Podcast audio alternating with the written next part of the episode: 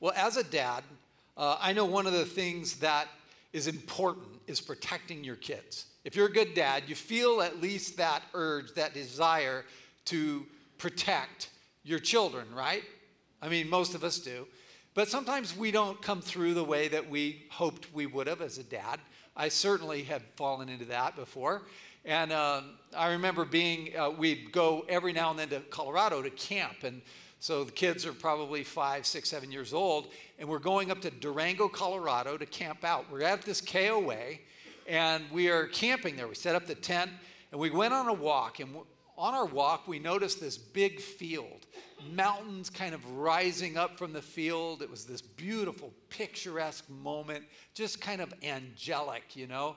And in the field were these horses. Well, they weren't really horses, they were Shetland ponies. And if you've ever seen those, they're pretty cool. They're kind of like a horse that Bilbo Baggins would ride. And here, I'll show you a picture in case you haven't seen them. Aren't they cute? Yeah. I mean, they have the, all that fur all over them and that big, that long mane and then the long tail. And they were just beautiful. And there were several of them. We thought, let's go check them out. Nate, uh, he just he just loves animals, and so he wanted to go up and look at them and get really close to them. There was a fence separating us from them. And so as we're walking up to these ponies, I'm like, let's be careful. And I think he had like an apple or something. And uh, we, now the, the thing about these, I don't know if all of them are this way, but this, this particular one was, uh, they have some dental issues. Let me show it to you. I'm not exaggerating. I mean, it, it's, it, it's just like they've been snacking on too many sugar cubes. Their teeth are just huge, though, these big teeth. And so we're walking up to kind of feed this little pony an apple. And Nate, you know, scrawny little kid, reaches in to feed him. And this pony reaches out and just grabs his arm and bites him, takes a chunk out of his arm. He starts crying. I start freaking out, cussing at the pony, you know, throwing things, demon possessed animal, angelic things gone. It's like it was this chaotic moment that, that, that I didn't protect him. And I should have and could have. And I'm so thankful you're such a better father than me. And isn't that, isn't that the hope and the goal of every dad, though? You want your kids to outdo you. You want to see them become better than you were. Uh, boy, uh, I certainly feel that way. Here we are in a series called Free at Last, studying the letter written by the Apostle Paul. He was a dad. Did you know that? A spiritual dad. He was a spiritual dad, and he was wanting to protect his children, those new converts in Galatia, from the bite of false teaching.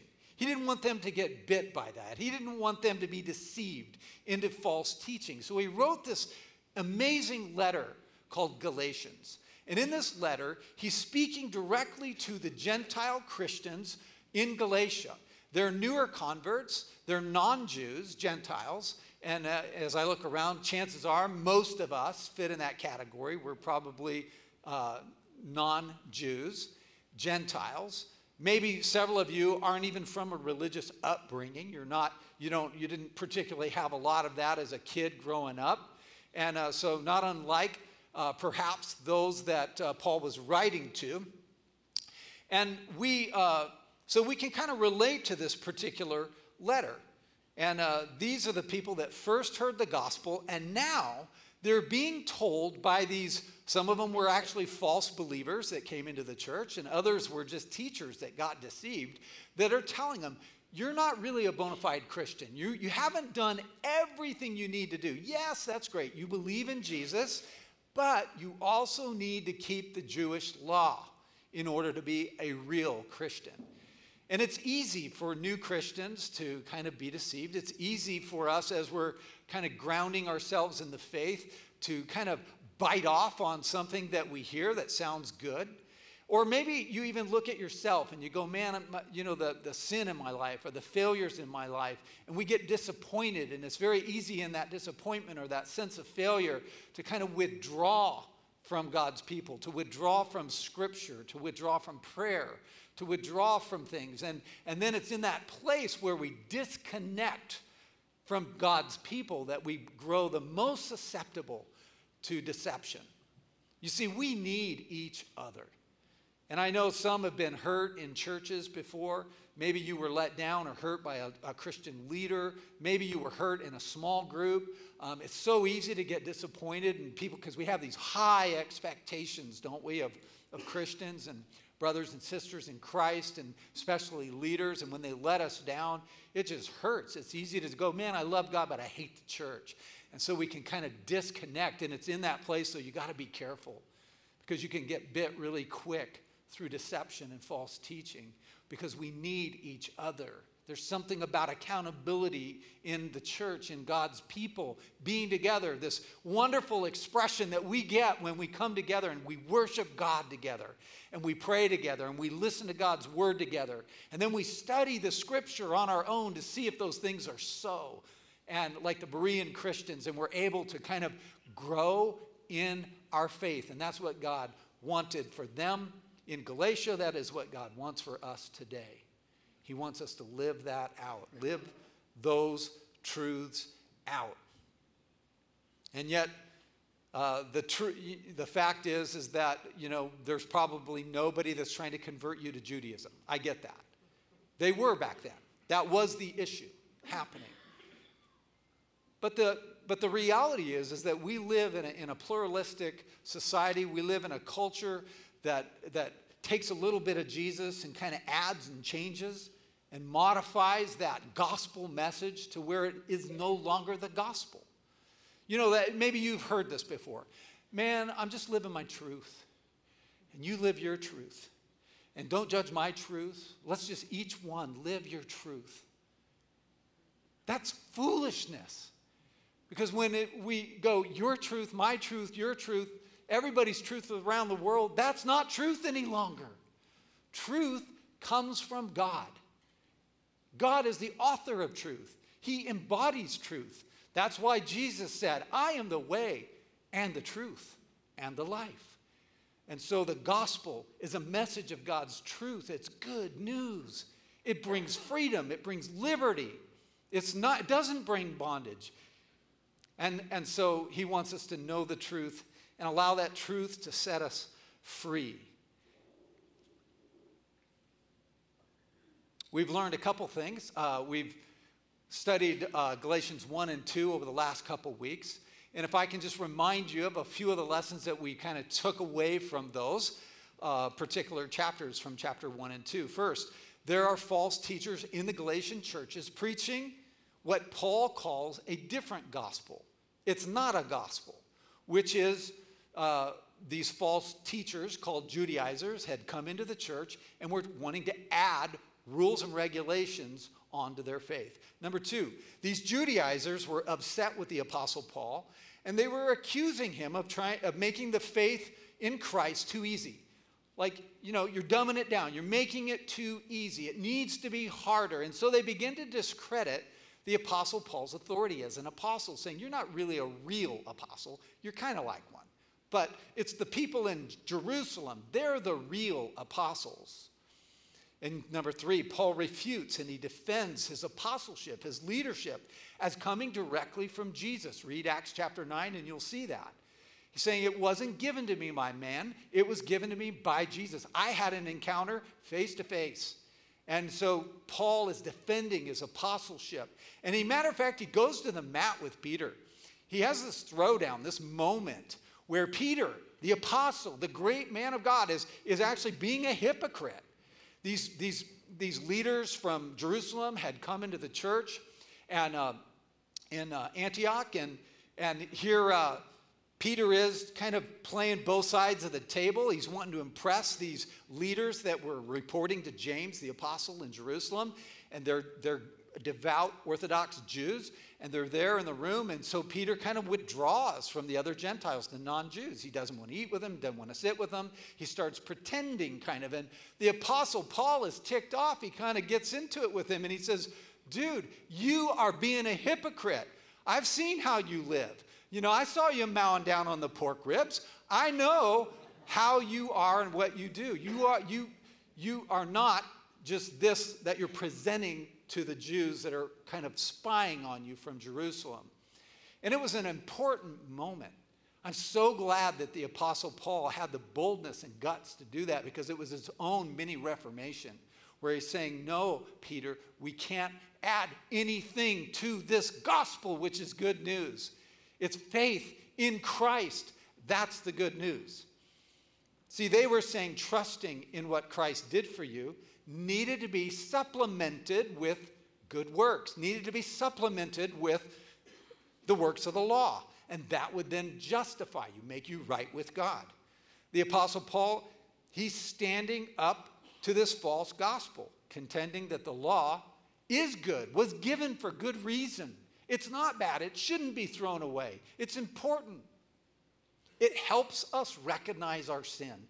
The law of God helps us, it's like a mirror to the soul, and it helps us to see where we've blown it and how much we need God, how much we need His grace, how much we need forgiveness. It brings you, the law of God brings you to the foot of Christ where we receive grace and mercy.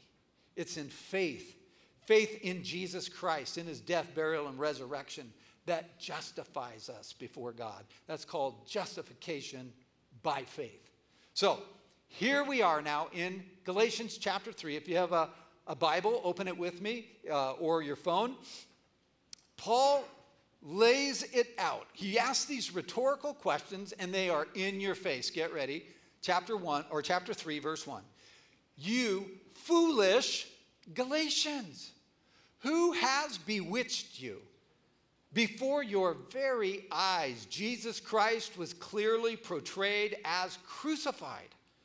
I would like to learn just one thing from you. Did you receive the Spirit by the works of the law or by believing what you heard? Are you so foolish? After beginning by means of the Spirit, are you now trying to finish by means of the flesh? Have you experienced so much in vain, if it really was in vain? So again, I ask Does God give you his spirit and work miracles among you by the works of the law or by your believing what you heard? Paul is saying you, you're foolish. Someone has bewitched you. Somebody's come in and cast a spell on you. You know, the most deceived or bewitched people are not those that dabble with demons. They're good people with good intentions that take the gospel and pervert it and twist it and change it and add to it. Because it feels right, it looks right. It's just enough of Jesus that it sounds right. But you can't just believe in the Bible, you have to add this other book that was given, you know, to the special guy that now adds in a new revelation that you also have to believe. And now you, you have these new rules and regulations that you're going to need to live by in order to really be a bona fide Christian. If anybody presents to you anything other than the scripture, know that it's deception.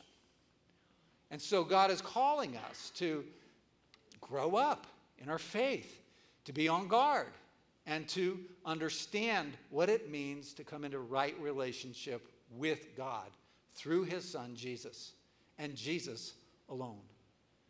Sometimes when talking with people, I'll ask them, what makes, you know, how did you become a Christian? And it's interesting the responses I often hear. So one of the common responses is, uh, well, I, I was kind of born a Christian. I was always a Christian. I was raised in a Christian home, and so I'm a Christian. And then another one I'll hear is, well, I started going to church like back in 2001, and so I'm a Christian. You know, uh, another one is like, well, I'm just trying to be a good person. That I'm just doing the right. I'm trying to do the right thing. I know I mess up sometimes, but I'm just trying really hard to be a good person. Now, all of those are great things, but none of them make you a Christian. Because all of those depend on what you do. They depend on what I do. They're works. And becoming a Christian is not based on what you do, it's what has already been done on the cross through Jesus. And it's placing our faith in Christ. Paul is asking this rhetorical question. He's saying, You've seen miracles. I mean, these guys, these guys are Christians. And they've experienced the Spirit of God in their life and they've seen miracles happen around them. And he's saying, did, did all those things happen because, like, you got your act together? Because now you're a good person or that you present, you've done good things for other people and so the Spirit of God filled you and is doing miracles? And of course, the answer is, of course not. So here's the truth I want you to take home how you started is how you should finish. How you started this walk of faith is how you should finish the walk of faith. Paul said this to the Philippians. He said, and I'm sure of this, that he who began a good work in you will, be, will bring it to completion at the day of Jesus Christ. He's saying the way the Spirit has begun the work in you will happen all the way through your life to the very end of your life when Jesus will bring it to completion. God always finishes what he starts. And he's not finished with you. He's not finished with me yet, but he's at work. The Holy Spirit started a work in you, softening your heart, changing your mind, transforming your character. And this work started by the Spirit will be finished by the Spirit. Don't be discouraged. Don't be discouraged if you look at yourself and you say, I just am not changing that much. I need to change more. I'm not, I'm not praying enough. I don't read the Bible enough. I don't go to church enough. I don't do whatever. My behaviors are not lining up with what I think I ought to be doing. I'm not sure that God actually loves me. I'm not sure I'm going to make it to heaven. Maybe you're just looking too much at yourself and too much at your works and what you do to try and please God versus the fact that God has already justified you if you've received Christ and placed your faith in Christ. And Jesus wants you to know that He loves you, that your salvation is not up to you. You didn't earn it to get it, and you don't earn it to keep it. God wants you to know that you can relax in His presence that He has gifts to give you, that He wants to fill you to overflowing, and that you are in a marathon, not a sprint. And so when we don't change as quick as we want, we just need to realize that God is still at work. He is growing the fruit of His Spirit in and through your life. And it is the Spirit who will make you more and more like Jesus over time. So when that lying thought comes to you and says, Man, you're just not good enough, you know what you need to do? Agree. I'm not good enough. That's why Jesus came. That's why he came to pay for the sin and the penalty of all of our sins on his shoulders at the cross because none of us are good enough. And so we don't try to be good enough to earn God's love and earn his favor and keep him happy. We receive what Jesus did on the cross. We open our heart to the Spirit and we walk with Jesus by faith, and it's there that he begins that process of change. Ephesians chapter 2, verses uh, 8 and 9. Some of you know this by heart. It says, For it is by grace you have been saved through faith. And this is not from yourselves, it is the gift of God, not by works, so that no one can boast. This is called justification by faith. You're made right in God's sight because of Jesus, because of what He has done and who He is, not through your good works or good choices or kind acts of charity.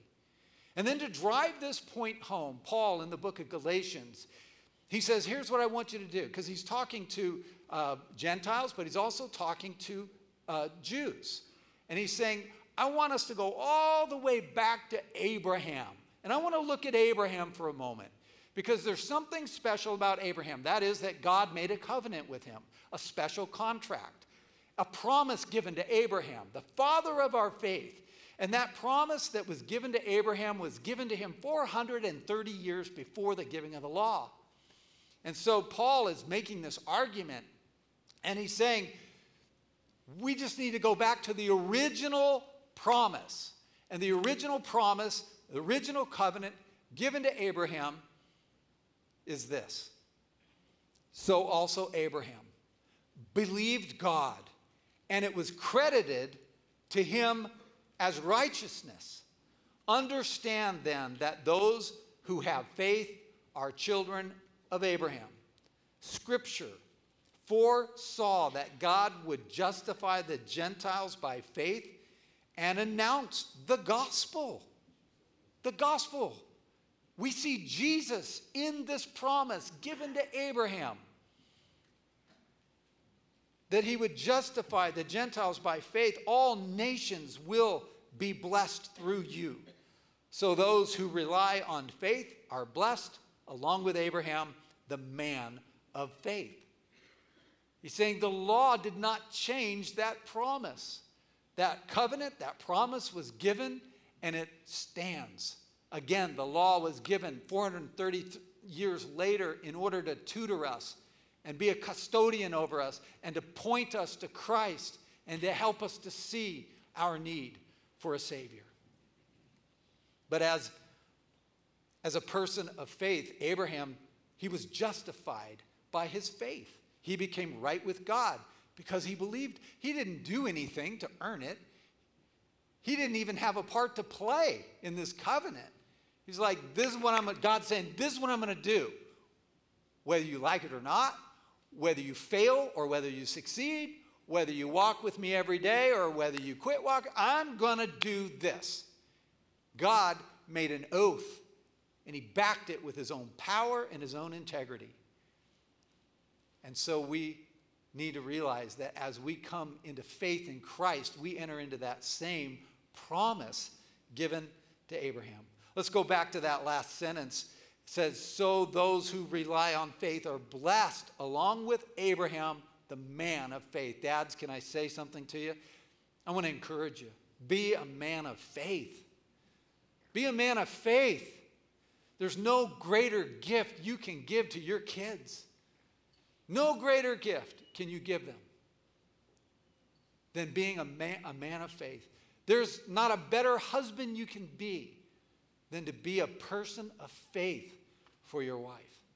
There's no greater legacy that you can leave for your grandchildren than to be a man of faith.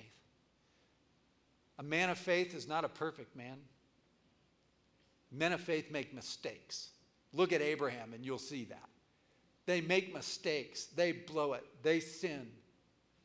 But a man of faith continually goes back to God and asks for, for forgiveness and walks with God and just believes that God can do it, even where we cannot.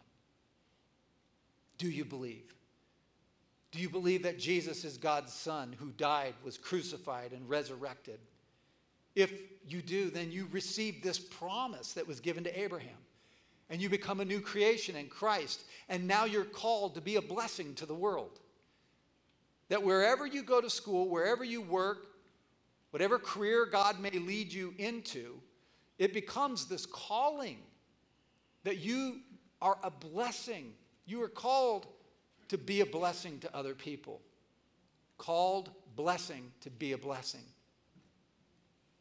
Galatians chapter 3 verse 11 says clearly no one who relies on the law is justified before God because the righteous the righteous will what? They will live by faith. You begin by faith, you walk by faith. You start out in faith, you walk all the way through your life in faith. Galatians 3:14 says he redeemed us in order that the blessing given to Abraham might come to the Gentiles through Christ Jesus, so that by faith we might receive the promise of the Spirit that God gives you his spirit out of his abundant heart and his goodness towards you and me. Not because of anything we've earned, not because we have we've we've you know gone through uh, Bible study or because we graduated from a seminary or because we live a holy life. No, he just gives you a spirit by faith. And we become right with God. So let me ask you a question. Maybe some of you are already thinking this. Okay, well, okay, you're emphasizing. The Apostle Paul's emphasizing this thing of faith, justified by faith, faith, faith, faith, not works. Well, James said that you need some works. James said that, you know, faith without works is dead. So who's right? James or Paul? James or Paul? James or Paul? James or Paul? Both of them. They're talking about different things. Track with me. In Galatians, Paul was fighting the problem of legalism, the problem of, hey, I've got to keep all the Jewish laws and regulations in order to be a Christian. Paul's talking to that group. James is not fighting legalism, but laxity. And those are the people that are saying, you know, you can just kind of live however you want as long as you believe. You can just do whatever you want, just believe. A do nothing, give nothing, love nobody kind of believer, maybe he's not a believer at all. And they're fighting two different enemies, but they both use the word works, but in different ways. Paul focuses on the root of salvation, what happens to you internally. James focuses on the fruit of salvation, what happens on the outside. Paul's talking about how do you know you're a Christian. James is talking about how do you show you're a Christian. Paul's talking about his passage on faith alone, how to become a believer. James is talking about how to behave like a believer. It's not a contradiction, they actually complement each other. Martin Luther, the great reformer, said it this way He said, Faith comes first, first then love follows. You're called. You're called a blessing in order to be a blessing to other people. It starts with that faith in Christ. Let me read again Ephesians 2 8 and 9, but I want to add verse 10 this time because often that gets kind of truncated off of verses 8 and 9. Listen again. For it is by grace that you have been saved through faith. This is not from yourselves, it is the gift of God, not by works, so that no one can boast. Okay? So now that's how you become a, a Christ follower. That's how you become a Christian. That's where transformation begins. That's where the Holy Spirit comes into your life. Now, verse 10 For we are God's handiwork, created in Christ Jesus to do good works, which God prepared in advance for us to do. Isn't that awesome? You've been created new in Christ Jesus through faith, and now God has works for you to do. God has an assignment with your name on it. He has a ministry for every single one of us to walk out in this life. And when you walk out the ministry God has for you, it's going to bring fulfillment to your life, purpose for your future. It's going to bless other people. And we all have different things that Christ has called us to do, that He figured it out long ago, way in advance. Why? Because you are His handiwork, you are His masterpiece. You were blessed to be a blessing. Maybe you're called to provide hospitality to people who feel on the outside looking in. Maybe you're called into the medical profession to bring healing and health and wholeness to people that are suffering. Maybe, maybe a ministry God has for you is to be a leader in some capacity in the church or in the business world or in government. There's so many ways that God has gifted his people and planned out works for us to do in advance because he loves you. Not to earn his favor, not to keep him happy, but because it's a gift he's given you to do some great things in this world to bless other people. Now, let's just skip down to verse 26, Galatians 3. I'm going to bring this in for a landing. So, in Christ Jesus, you are children of God through, you are all children of God through faith. For all of you who were baptized into Christ have clothed yourselves with Christ. He's saying, who? How many? All. Everyone equally welcomed into God's family. We all become children of God through faith in Christ. We've all been baptized into Christ. We all wear the same clothes Christ. And when people look at you and look at me, we want them to see Jesus, right? We don't want them to see hate or bigotry or anger or greed or lust. We want them to see Christ. He's called our lives to burn bright with the love of Jesus, that we bring light into the dark places. And so that baptism, and by the way, if you've never been baptized, I encourage you get baptized this summer. August 7th is our next baptism. It'll be at the river. You can sign up for it now. Baptism is this holy expression of your faith. It's public, it's real, it's bold, and it's going to be cold too. but you kind of go under the water and you come up out of the water and you're identifying with Jesus that he was buried and he rose again. And, and the Spirit of God uh, will just meet you in that place. It's going to be powerful. And then the scripture, uh, Galatians 3, kind of ends with this there is neither Jew nor Gentile, neither slave nor free, nor is there male and female, for you are all one in Christ Jesus. If you belong to Christ, then you are Abraham's seed and heirs according to the promise. Everyone equally welcomed into God's family. In Christ, there is not to be any discrimination. In Christ, there should not be any racial profiling. In Christ, there should be no subjugation of women. In Christ, there should be no cultural typecasting. In Christ, there should be no privilege where the rich dominate the poor. All those walls, all those dividing lines come down in Jesus Christ, and He's called us to be one, that we are to be equal, because in God's eyes, we are equal. He is no respecter of persons. We all come to Christ in the very same way. I don't care who you are, what color you are, how much your, how, how much your net worth is, it doesn't matter. We all come the same way humble, repentant, desperate.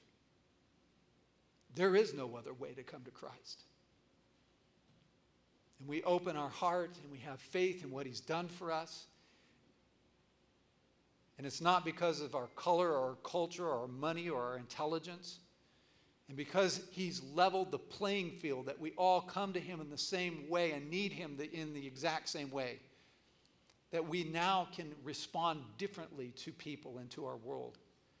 That we can be those that break that dividing wall down between genders, between cultures, between economic standings, and we can truly care for those who are the least of us, those who have been marginalized, those who have been subjugated or oppressed, that we're able to bring liberty and be a part of that work that God is doing to bring liberty to captives.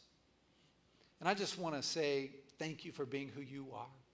That so many of you um, have, you come here and you're generous and you come here because you love reaching out to people and you come here because you love the diversity that God has put together, that we're all think different and, and, and uh, that there's, uh, you know, different people in different professions and some have are no profession at all and there's moms and dads and children and we're different and that's good.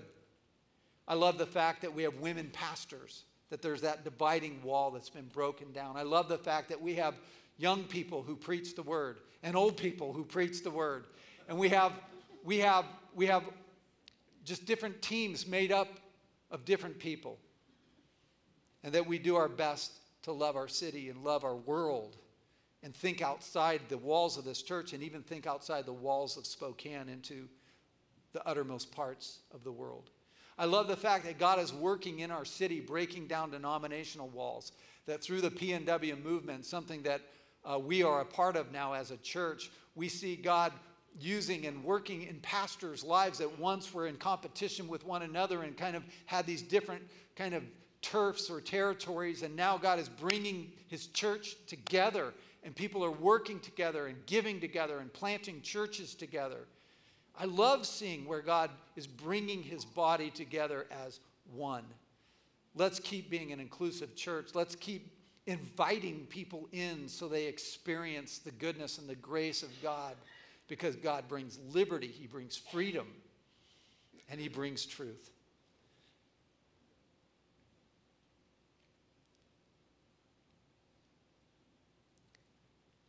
Maybe you're here today and you've been trying really hard to be a good person so that God will accept you, so that God will save you, maybe, that you know that you're going to go to heaven one day.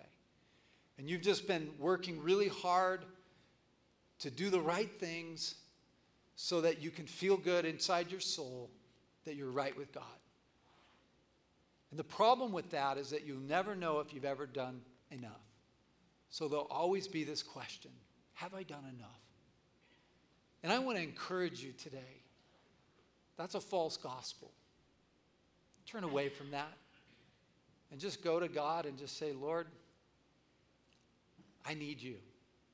And I'll stand before you and I'll make it to heaven because of you and what you did on the cross.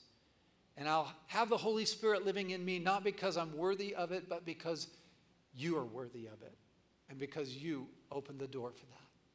So, would you pray with me right now as we open up our hearts and let God do that? Father, we come to you right now in the name of Jesus.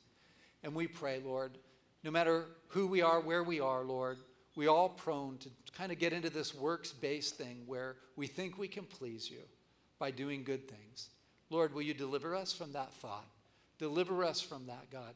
Help us to see, God, that it is by faith alone in Christ that we become a Christian, that we become saved, that we know that we have eternal life, and it is faith in Christ that we walk it out through the rest of our life. And then you have prepared good works for us to walk in and do. So, Lord, help us get that right in our thinking and help make that right today in our soul. If you're here today and you feel like God has been speaking to you, I want to ask you to pray this along with me just a, a prayer of repentance, a prayer of humility, to come to Christ in faith and faith alone. Jesus, I come to you. I turn away from all of my works, wanting to justify myself. And I just turn to you, God, and confess, Lord, I am a sinner, and I need you, a Savior. And I need what you have done on the cross to pay the penalty of my sin and to wash me and make me clean and to fill me with the Holy Spirit. Not based on anything I've done, but just based on who you are and what you have done.